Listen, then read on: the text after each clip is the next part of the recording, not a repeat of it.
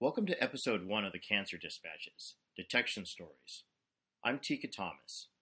As I mentioned in the trailer, I'm documenting the breast cancer stories of my mom and our friends. I hope it provides guidance to patients and caregivers alike. Here's my mom, Odette Thomas. Mom, can you tell us your detection story? Yes. I was a 63 year old woman in October of 2014. I'd lived in Northern California for 47 years. During that summer, my husband found a lump um, on my left breast and he was concerned about it. I felt it myself and it felt like a cyst. And I had had cysts before and this didn't feel any different. But I thought when I go for my yearly check in October, I will ask the doctor about it. So I did. And she felt it and she said, um, I'm going to send you for a mammogram and an ultrasound. And I think I went the very next day. So I got the mammogram as usual, and then I walked across the hall and I got the ultrasound. After the ultrasound was done, the technician said, Let me go get the radiologist. So she walked down the hall and came back with the radiologist, who said to me, I think we detected a mass on your breast and it needs to be biopsied. Do you want to do it now or do you want to do it in the next few days? So I said, Well, okay, let's do it now.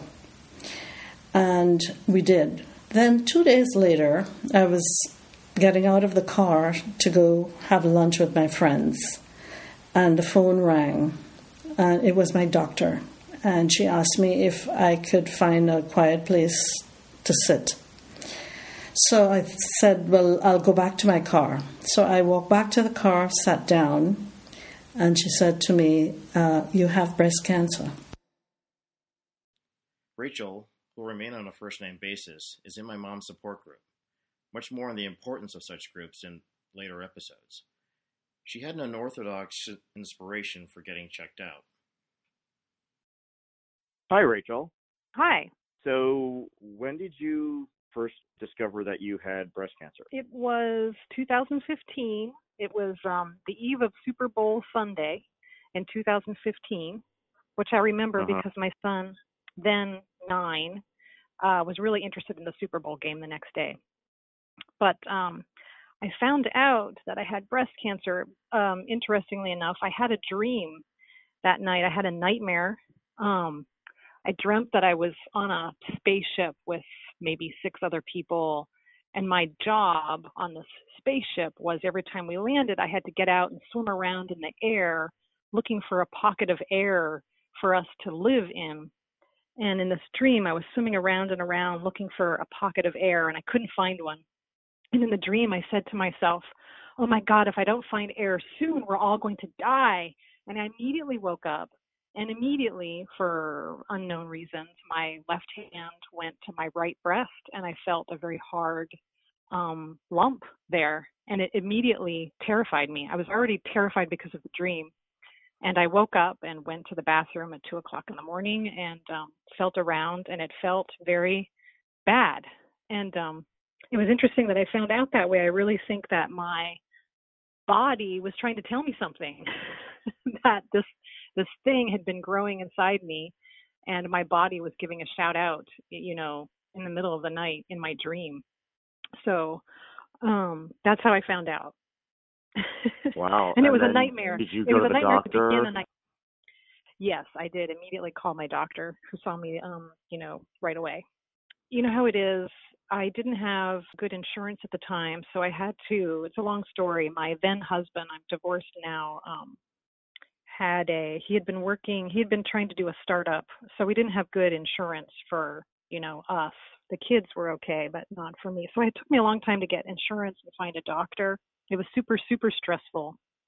Um my marriage was not good at the time so i really was um doing a lot of this on my own and i had two small kids at home and um it took a while to find insurance and a doctor and i got the news pretty quickly that it was cancer Marianne, who's only sharing her first name, tells the story of how close she came to missing a checkup. I'm now with my mom's friend Marianne from her support group. Hello, Marianne. Hi, Tika. How are you? I'm well.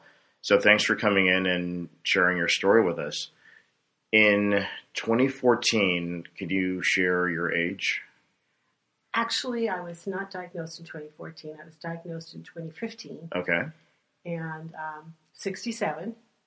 And the thing that I want you to know, and I want your listeners to know, is that I had a mammogram, and I was going to tell the radiologist that day that this was my last mammogram because I'd been having them for maybe 20, 20 years since I was about 40, well, actually 45, I think I started.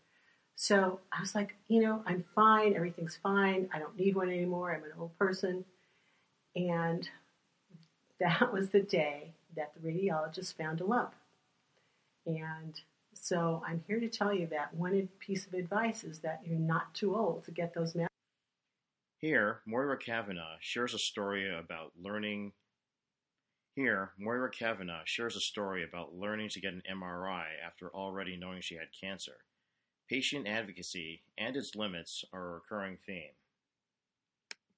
So I actually felt a lump. Um, it was to me what a small lump, and I didn't go in right away because I had experienced in my life where um, lump, lumpy um, feeling uh, cysts went away. So uh, I I would think it'd be like a gland or a swollen gland or something, and um, this didn't go away, and um, uh, it was there probably for six weeks. Uh, then I made my appointment, and uh, literally from the mammogram, then right into a sonogram, into uh, uh, a biopsy, right all in the same day, with the radiologist saying you have cancer. This was before having any kind of results from the biopsy or anything. He said, looking at my um, uh, x-rays or the ultrasound that I had cancer. VRYPAC is a proud sponsor of the Cancer Dispatches. Backpacks and other travel and sports accessories that facilitate free movement. That's VRYPAC.com and on Instagram, VRYPAC.